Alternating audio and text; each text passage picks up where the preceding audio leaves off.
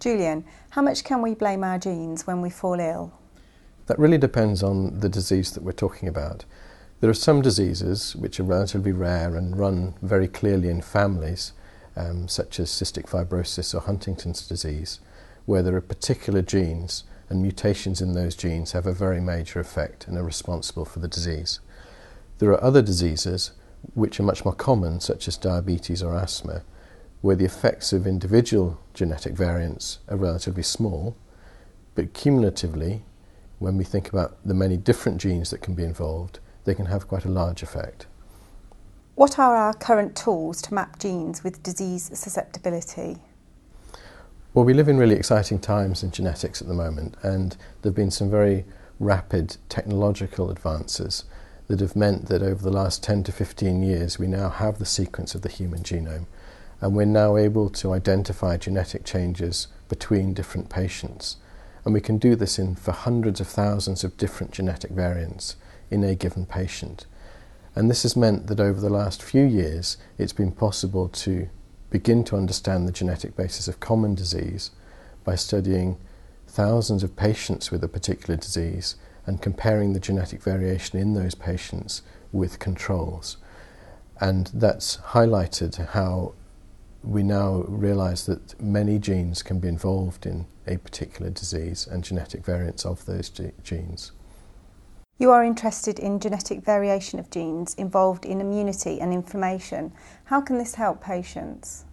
I think that immunity and inflammation are really at the heart of many different diseases.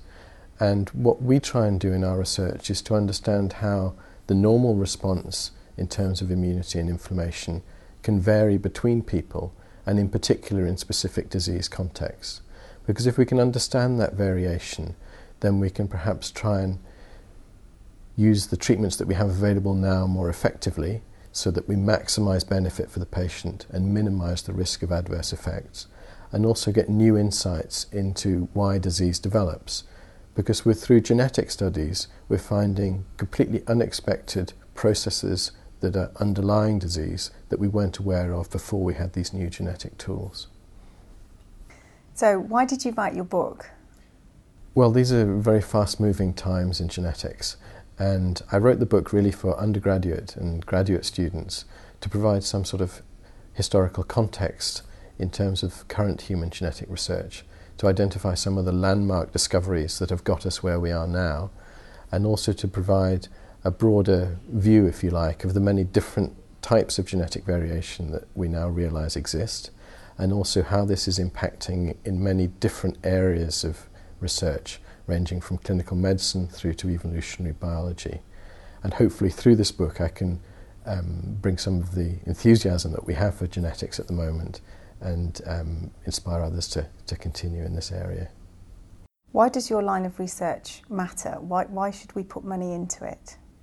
Well, I think that a lot of money has gone into genetic research over the last 10 to 20 years, and that is starting to bear fruit um, in that our understanding of the nature of, of, of, genes and how that varies between people is becoming much clearer.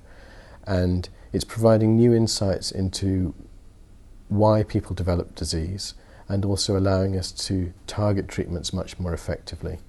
So I think that over the next five to ten years, we will be um, seeing rapid advances in how we use genetic information to try and personalize patient care for the individual um, so that we, they can get the maximum benefit from treatment that's available and also perhaps allow for better screening um, and identification of patients at risk of developing disease. So, finally, I guess that's how you feel your research fits into translational medicine within the department. There is a need for us to try and translate the advances that have been made in genetics into differences in patient care. And the work that we do I think, complements a lot of other groups within the department who are taking mainly population genetic approaches to try and identify genetic variants that are important in particular diseases. And our work, if you like, takes a more functional approach to identify at a mechanistic level how particular genetic variants might be important in modulating gene expression and in turn the risk of disease. So this helps us narrow down on particular genetic variants and identify those variants that are most important and which could be of use to doctors in the future in terms of predicting risk and also tailoring treatments most effectively to the individual patient. Thank you. Thanks.